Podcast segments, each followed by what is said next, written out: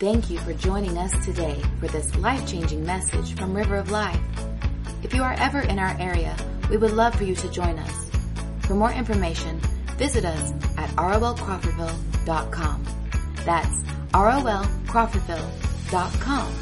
Or download our app in the App Store under ROL Crawfordville. Now, let's join Derricke Gray as he teaches from the Word of God. Welcome, everyone, to our Wednesday night Bible study.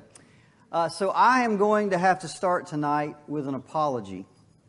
When I first started the study about 10 weeks ago in relevant cultural topics, I knew when I started that there were 5 things that I wanted to cover. I wanted to cover truth, race, abortion, gender, and sexuality. Those were the 5 things that I wanted to cover.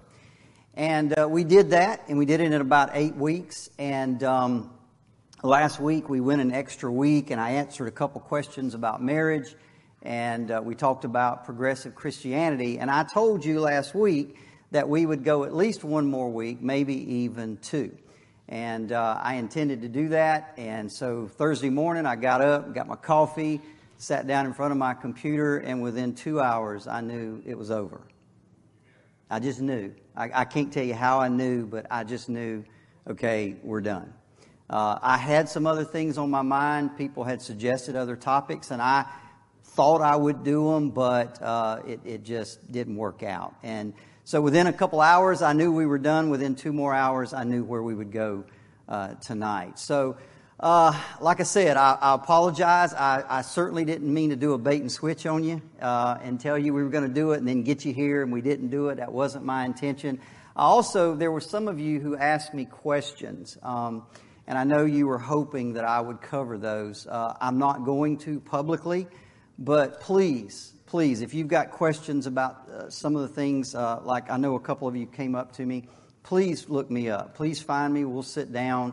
And I'll answer all of those questions for you individually. But it just wasn't meant to be to move forward. So tonight, we are going to embark on a new study.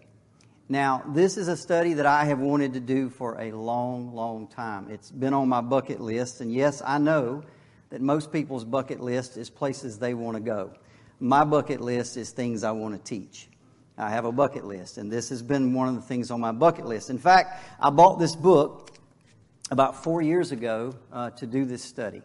I bought this book specifically for this study, and it was about 4 years ago, and I intended to do it, and life just happened, and other things came up, and I just never got to do it. But I somehow, last Thursday, I knew that this was the right time, especially coming out of the relevant cultural topics where we focus so much on truth.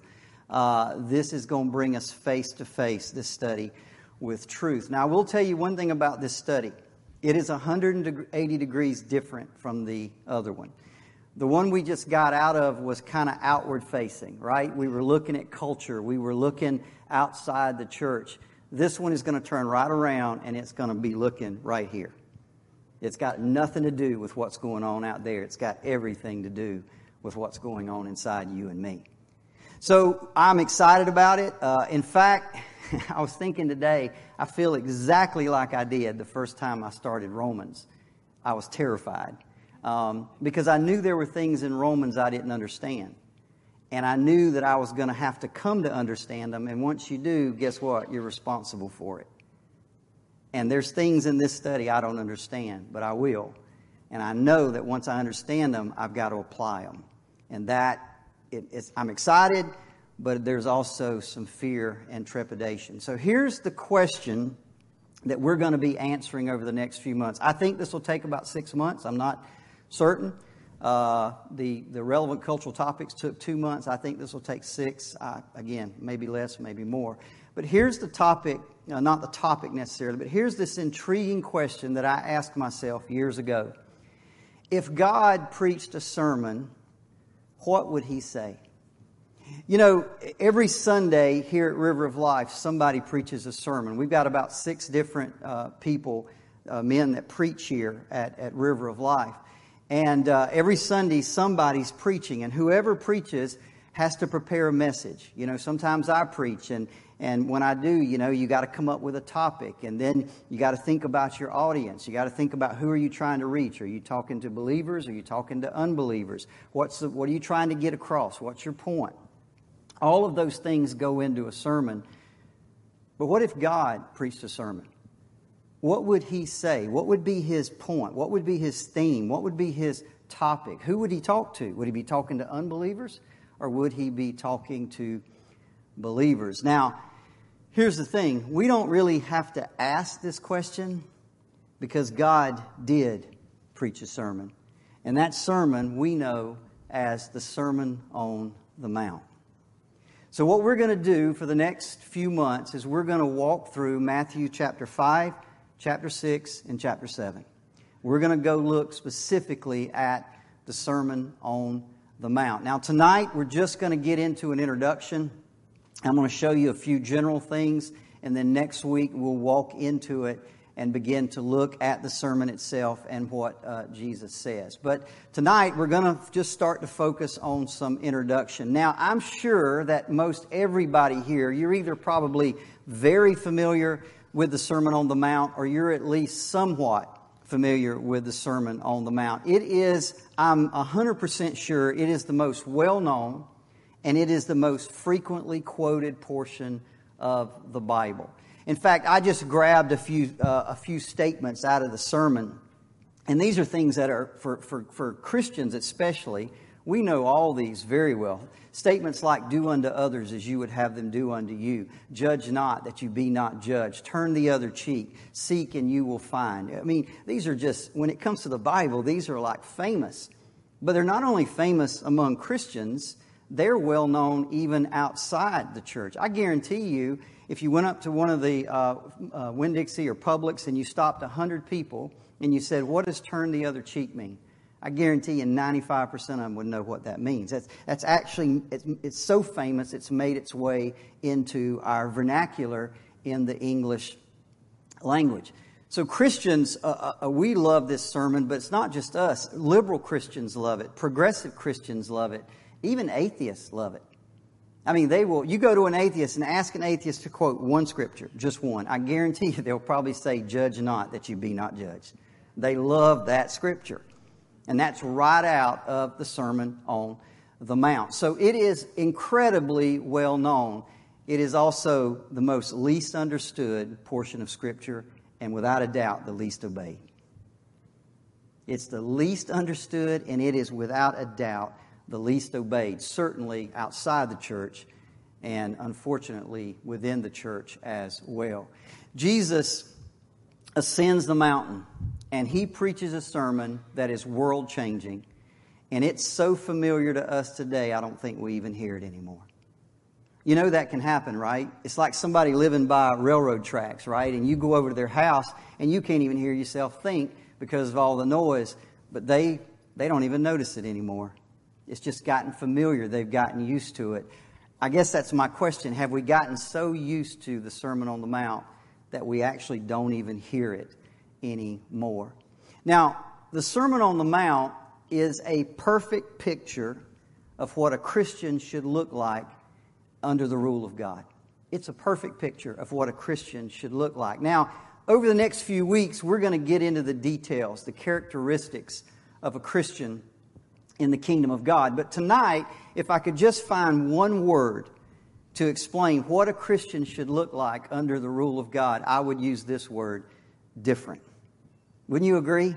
Shouldn't a Christian be different from someone who is not a Christian?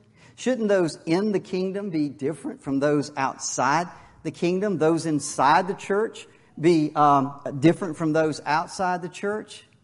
So how is it that we live in an age where people inside the church pretty much look exactly like people outside the church? Would you disagree with that?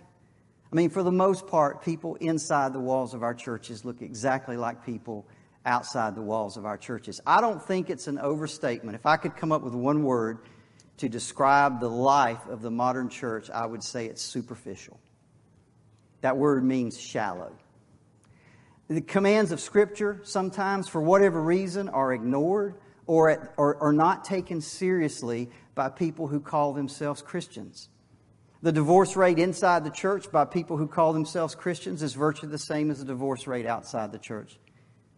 People are living together outside of marriage, outside the church, and guess what? People are doing it inside the church, and they call themselves citizens of the King. How's that possible?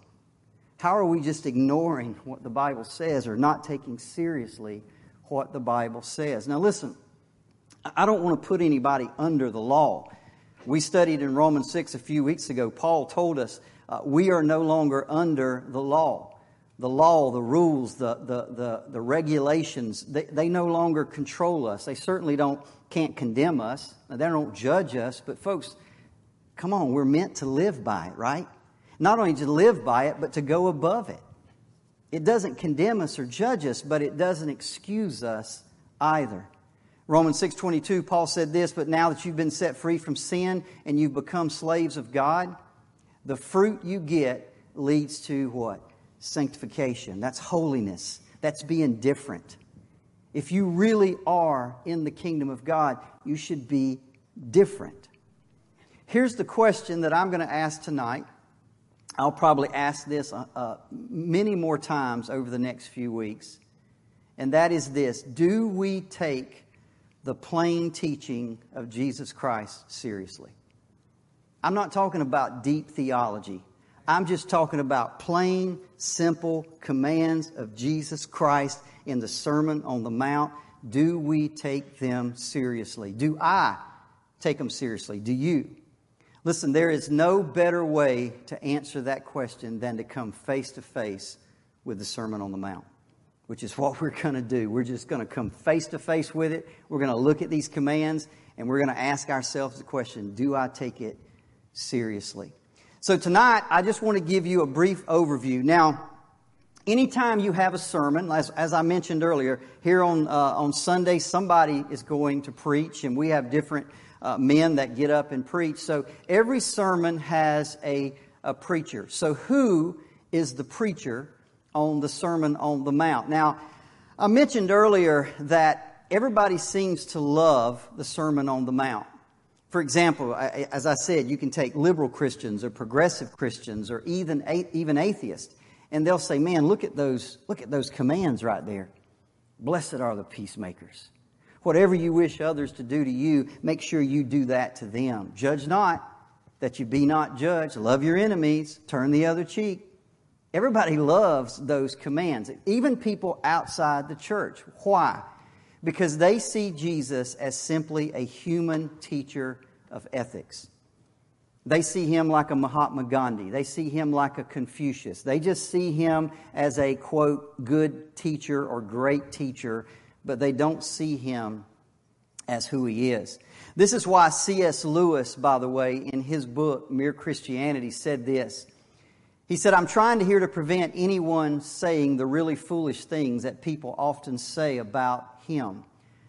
They say, I'm ready to accept Jesus as a great moral teacher, but I don't accept his claim to be God. That is one thing that we must not say.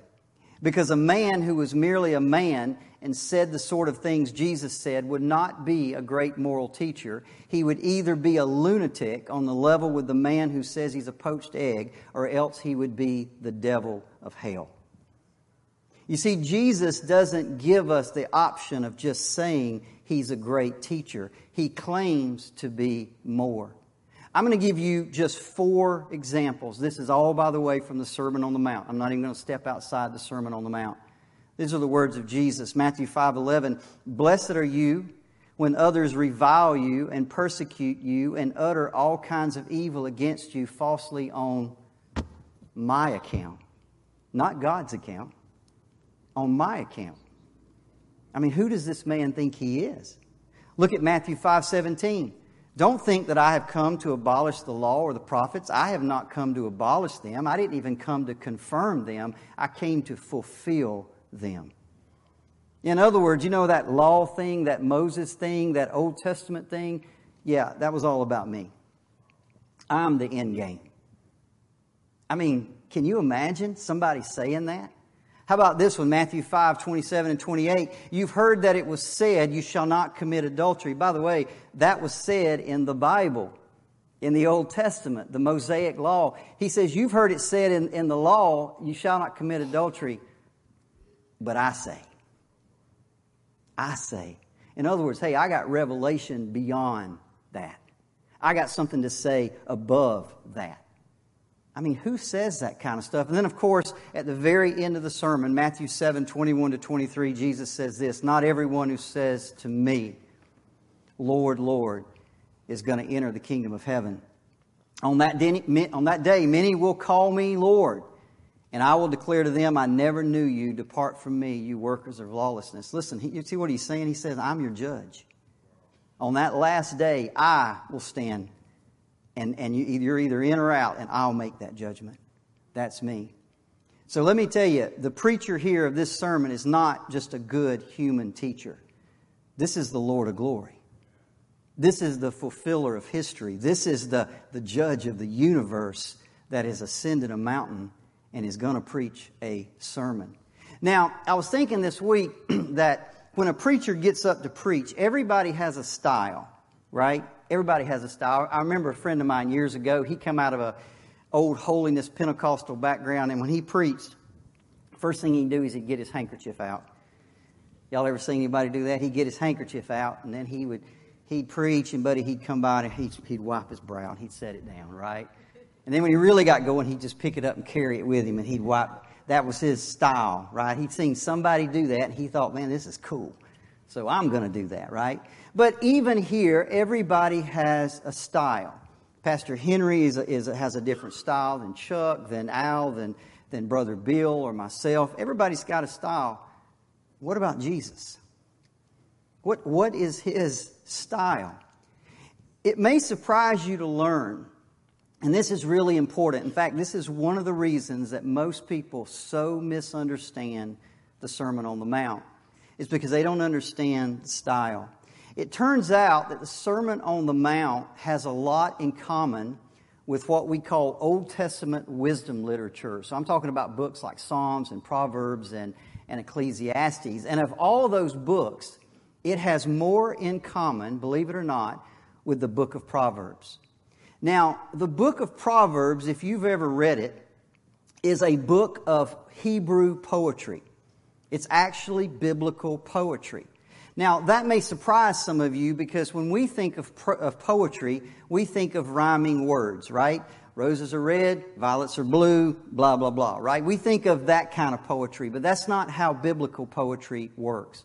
What biblical poetry does is it takes two lines or two ideas and plays them off of one another. In fact, there's a technical term for it. It's called parallelism. Let me give you a couple of examples. This is Proverbs 12:28. It says this, in the way of righteousness is life, and in its pathway there is no death. By the way, that's called synonymous parallelism. And you can tell by the name, the first line and the second line basically say the exact same thing, just in a different way. But there's something about it, it's memorable.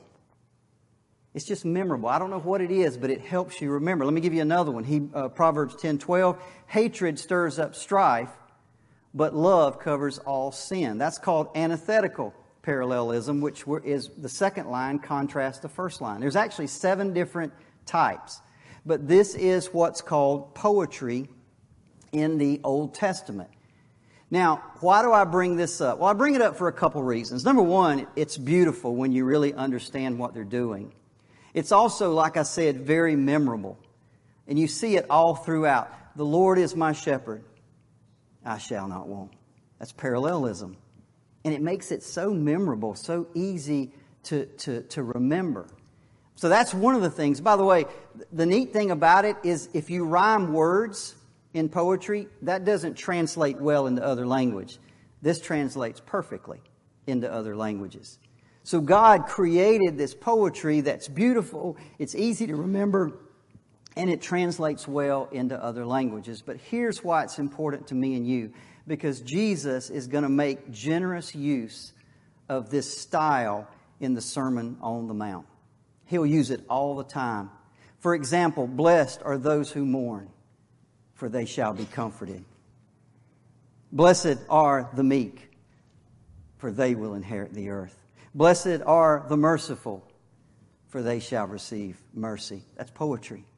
That's what's called parallelism. Or how about this one? If your right eye causes you to sin, tear it out and throw it away. And if your right hand causes you to sin, cut it off and throw away. Y'all see the parallel?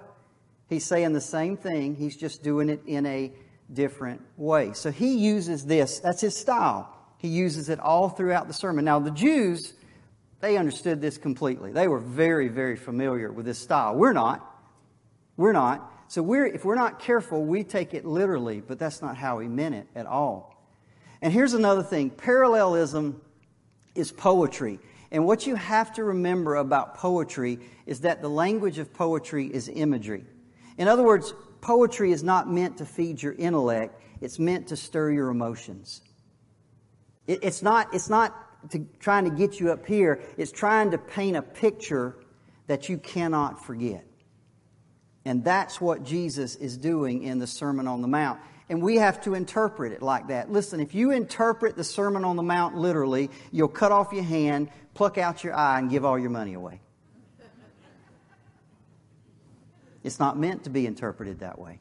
And you've got to understand that. So it's incredibly important going in that we know that, because then we can understand what he's trying to get across to us. So that is the style that he's going to use. Now, this is the one thing that interests me. What's his topic? What's his theme? If God preached a sermon, what's he going to talk about? What's the one thing that he's going to focus on? Well, the events leading up to the Sermon on the Mount, which start in Matthew chapter 5, Matthew kind of describes these events in chapters 3 and 4. Now, in chapter 3, he introduces this guy called John the Baptist. And we all know John the Baptist, right? He's wearing camel hair clothes. He's eating locust and wild honey. He's living out in the desert. He's like this crazy man. But he's got one message, and he just will not shut up. And this is his message: repent, for the kingdom of heaven is at hand. Repent, for the kingdom of heaven is here. He just won't shut up. He just keeps, that's all he talks about. It's all he talks about. Well, one day, he gets thrown in prison by King Herod. And the reason he got thrown in prison is because King Herod married his brother's wife, which was against the Mosaic law, and John the Baptist wouldn't let it go. I don't know if he just got out in front of the castle and just said, "You're going to hell, Herod." I don't know what he said, but somehow or another, he just called the guy out, right? And Herod's wife, she's like, you gotta get rid of this guy. So they throw him in jail. By the way, he'll never come out of that dungeon. In fact, he don't come out without with his head, put it that way. When he comes out, his head will be separated from his body. But in Matthew chapter 4, it says this: "Now when Jesus heard that John had been taken into custody, he withdrew into Galilee, and leaving Nazareth, he came and settled in Capernaum, which is by the sea in the region of Zebulun and Naphtali." Matthew 4:17 says this: "And from that time," talking about the arrest of John, "Jesus began to preach." Now, John was the forerunner, right? He was making the way for Jesus. And what is his message? Repent, for the kingdom of heaven is at hand. As soon as he arrests, Jesus begins to preach. Evidently, he hadn't preached until that point. He begins his public ministry, and what is his message? Repent, for the kingdom of heaven is at hand. The message does not change. It's an exact same message that John had been preaching. Matthew 4:23 says this: "Jesus was going about in all Galilee, teaching in the synagogues, proclaiming the gospel of the kingdom, healing every kind of disease." There's his ministry: teaching, preaching, and healing. And what's he preaching about? The good news of the kingdom. Matthew is introducing a theme here in the early part of his gospel that will wind its way through his entire book, and that is the kingdom of heaven. The Sermon on the Mount, you might be curious, is one of 5 discourses in the book of Matthew.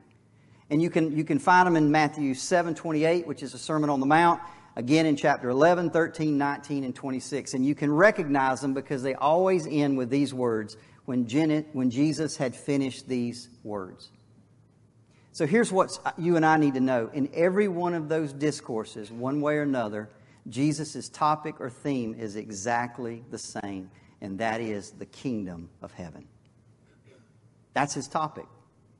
That was the great burden of John the Baptist's ministry, and that was the great burden of Jesus' ministry, especially in the Sermon on the Mount. Now, by the way, and I'm going to use these terms interchangeably, Matthew always calls it the kingdom of heaven. Some of the other Gospels call it the kingdom of God. For example, Luke does this, but they mean exactly the same thing. It isn't like God's got a kingdom over here that he calls the kingdom of God, and he's got another kingdom over here that he calls the kingdom of heaven. He's got one kingdom, right? So you'll hear me sometime call it the kingdom of God, sometimes the kingdom of heaven, but they're exact same thing. Now listen to me. The word translated kingdom has two elements. In order to have a kingdom, you got to have two things. Number one, you need a king. And then you need an area or a realm that that king rules over. Well, the king, of course, is God or Christ. And the king, what is his realm? Well, in one sense, we all know that God sovereignly rules over everything. It's his creation. So he rules over the entire universe, every atom, every molecule, every particle. But that is not the kingdom that's in focus here. The kingdom that's in focus here is the kingdom that is in this room right now. It's the kingdom of God among men. Jesus said in Matthew 12:28, if I cast out demons by the Spirit of God, then the kingdom of God is here. That's what the focus is. It's not the kingdom that's going to exist sometime in the future when the new heaven. That's not what he's talking about. He's talking about the kingdom of God as it is right now. Now listen, we've heard these words and phrases so much, but you got to understand, the first people that heard that it was just incredible, because Jesus is saying, you know, the kingdom that you've been hoping for and praying for and longing for, it's here. And by the way, when the kingdom is here, that means the king is here. The king has walked onto the stage. The kingdom of God is here. So here you've got the king of the universe ascends a mountain, sits down, and preaches a sermon about his kingdom. This is what my kingdom looks like. Let me tell you what it's not. And this is very important, okay? It's not a message describing what you must do to get into the kingdom. Somebody here needs to hear this. When you read Matthew 5, and I would encourage you to, listen, you can read it in 15 minutes. Chapter 5, 6, and 7, 15, 20 minutes at the most. You can read the whole sermon. And what I want you to understand is it's not telling you how to get into the kingdom. Now, every kingdom has a king, and every kingdom has subjects or citizens. And in the sermon, right at the very beginning, Jesus paints a picture of the kind of people who populate his kingdom, and we know these as the Beatitudes. Right off the bat, he talks about the citizens of the kingdom. By the way, the Beatitudes comes from the Latin word beatus, which just means blessing or blissful or happy. It's a beautiful, poetic way of describing the character traits of a citizen of the kingdom of God. But we have to be very, very clear up front. He's not telling us how to do these things and you get in the kingdom. He's saying this is what somebody looks like when they're already in the kingdom. The Sermon on the Mount is not telling anybody how to get saved. I read this years ago. I thought this was pretty funny. We all know the story of the Philippian jailer, right?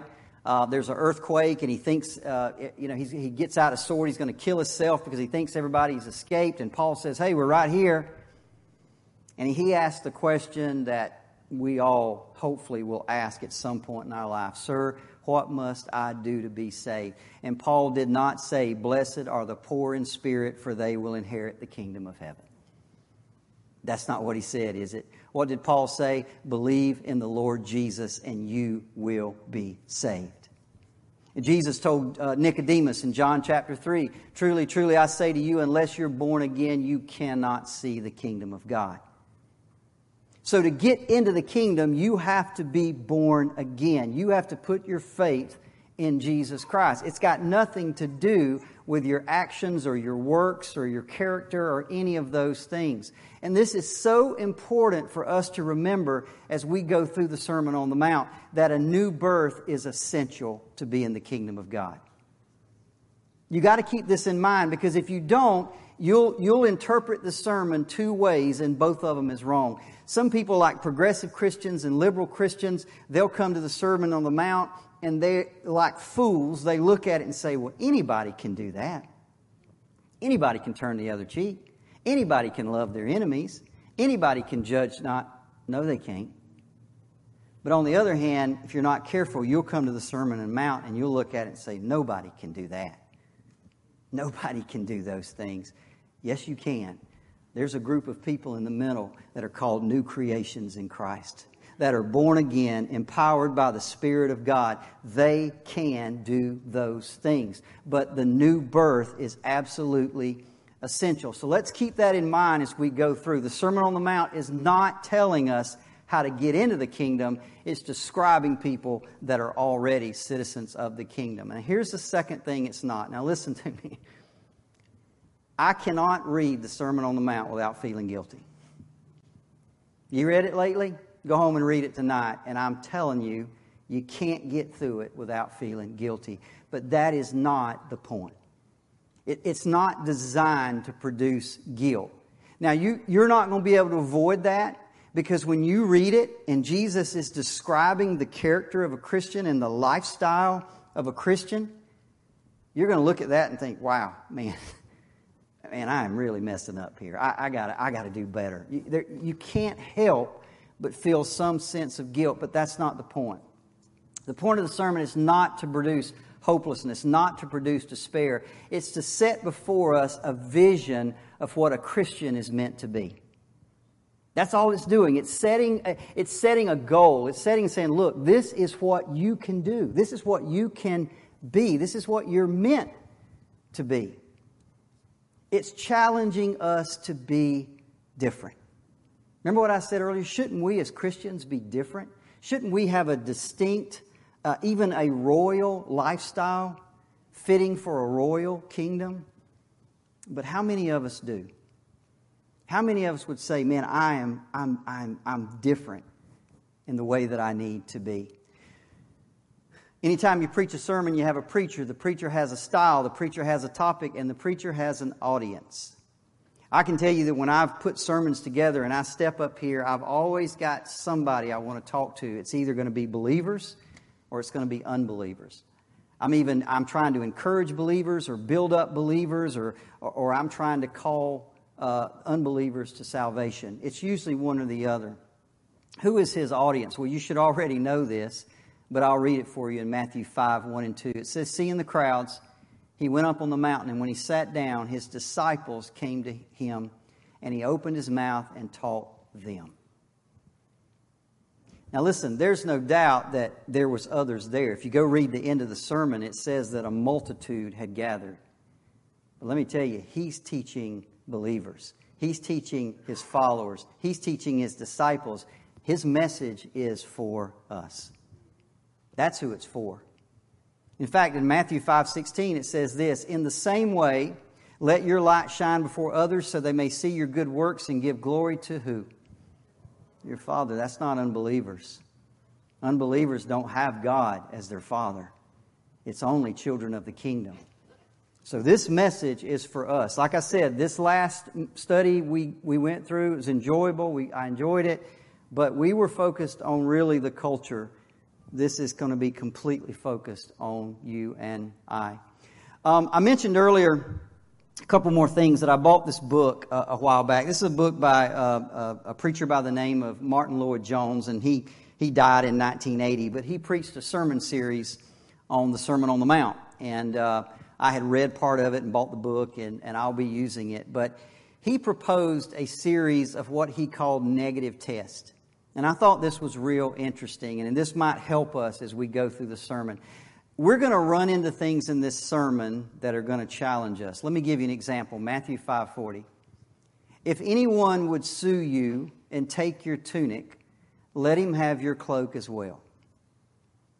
Now, That's like saying if anybody sues you for $10,000 and they win, just throw in another 10. And that's what he's saying, right? They sued him for his tunic, not his cloak. He said, just throw in your cloak as well and say, here, take it. If anybody sues you for $10,000, then just give them another 10. Now, I'm not even going to ask you what your reaction is to that. I'm not going to ask you, but I want to give you the negative test. This is what Dr. Jones said. If we find ourselves arguing with something Jesus said, if our interpretation makes Jesus' statement seem ridiculous, or if we find ourselves regarding a particular command as impossible. If you find yourself arguing with those commands, or you look at that command and you say, man, that is absolutely ridiculous. Or you look at that command and you say, that is absolutely impossible. Listen, if you criticize the sermon at any point, the problem is with us, not him. There's something wrong with us inside, or our interpretation is completely wrong. But these are the words of Jesus. These are the words. If God could preach a sermon, what would he say? And that's what he chose to say. That's one of the things he chose to say. How are we going to take that into our life and implement it? Are we going to take that seriously? Or are we just going to say, you know what, I don't know about that one. Finally, I close with this. King and Lord. At the very end of the sermon, Jesus said this, Matthew 7:24, everyone then who hears these words of mine and does them will be like a wise man who built his house on the rock. Now, again, he's just said some incredible things. And he says, look, you hear these things I just said? Anybody that does them is a wise man. Remember, James says, don't deceive yourself being hearers of the word and not doers. Jesus doesn't want us to just hear the words of the Sermon on the Mount. He wants us to do the words of the Sermon on the Mount. And Jesus died and gave us the Holy Spirit so that we might be able to do exactly that. Now listen, we may not live it perfectly. In fact, we won't live it perfectly. But guys, we got to try. How can we not try? You see, having Christ as our Savior means that we belong to the kingdom of God. And if you belong to the kingdom of God, that means that He is your King and He is your Lord. In fact, you cannot be in the kingdom without Him as your King. There are Christians today who think, I belong to the kingdom, but yet they don't live like He's their King. They don't live like He's their Lord. Listen, if you're in the kingdom, He's your King. And if He's your King, you're in the kingdom. You can't separate those two things. You cannot separate the King and His kingdom. John Calvin said this, the Bible is the scepter by which King Jesus rules His people. Man, I love that. I had to throw that in there. The Bible is the scepter by which King Jesus rules His people. Living the Sermon on the Mount fundamentally means that we submit to the King's authority. It means coming to Him and taking His yoke upon us and learning of Him. And by the way, how do we do that? We do it through Scripture. We do it by picking that Bible up, and we read that Bible, and we study that Bible, and we believe that Bible, and we do everything within us to submit to the authority of His Word and His voice. That's why, by the way, one mark of a Christian should be that you love Scripture. And not just love to study it and read it, but you're growing in your obedience to it. I don't understand a Christian that doesn't want to read Scripture or obey Scripture. That's hard for me to get. That should be because it's showing us that's how He rules over us. And that's how we submit to Him. I started this lesson by asking a question. If God preached a sermon, what would He say? Over the next few weeks, we're going to come face to face with that sermon. We're going to come face to face with the words that He spoke on that day. And here's the question. I'm going to ask it again. Will you and I take the plain, simple teaching of Jesus Christ seriously? The challenge in this study is not going to be, it's not like the book of Romans where we had to dive deep and understand these theology. It's not like that at all. The challenge here is looking at these simple commands, understanding what they're saying, and then saying, will I apply that to my life? Listen, I don't want, and I hope you don't, we don't want River of Life to be a church where everybody on the inside looks like people on the outside. In fact, can I tell you in this day and time what the world needs more than anything are Christians who act like Christians. Listen, if we do that, you don't got to send out no tracts. You ain't got to do no evangelistic campaigns. Trust me, they will fill this building to overflowing because they will want what you have. Jesus is going to tell us next week, happy is the one who does this. Happy is the one who does this. Happy is the one. When you got people that are full of joy and happy and I mean, listen, it's going to be all over you. The reason it's not all over us is because most of us aren't submitting to the simple commands of the Sermon on the Mount. But that's going to be our challenge in the weeks to come. Let's pray. Father, Lord, we love you. We thank you for your word. And I am so excited about this study. But God, I just right off the very bat, we need your help. Because there are things in here that's going to challenge us in some ways that we haven't been challenged in a long, long time. And Father, for us to walk these things out and live these things out, we can't do it on our own power. We're not bold enough. We're not courageous enough. We're not fearless enough. But in the power of your Spirit, we can do what we could never do on our own. So I ask you, Holy Spirit, right now to bless this study, to take the word that goes out on a weekly basis and do what you do. And not let the word just die on the vine, but let it take root and let it begin to bring forth fruit in our lives. And I pray that this church somehow through our preaching and through our worship and through these Wednesday night studies that we will become people of the kingdom. And people will see us and think, man, whatever they got, that's what I want. That's what I got to have. For those in this building whose children are wayward and astray, the best thing they can do for their children is to begin to be what a Christian was meant to be. So their children will see that and want that more than anything in this world. God, help us. Help us to be that kind of people at River of Life. And Father, when you do it, it'll be obvious to everyone around, and we will give you the glory for it. In Jesus' name, amen. Amen. Thank you again for watching our message from River of Life. If this message has touched you today, or if you need someone to pray with, please contact our office at 850-926-1200 or email us at info@ROLCrawfordville.com. We also want to encourage you to visit us Sunday mornings at 10:30 or Wednesdays at 7 p.m. Please visit us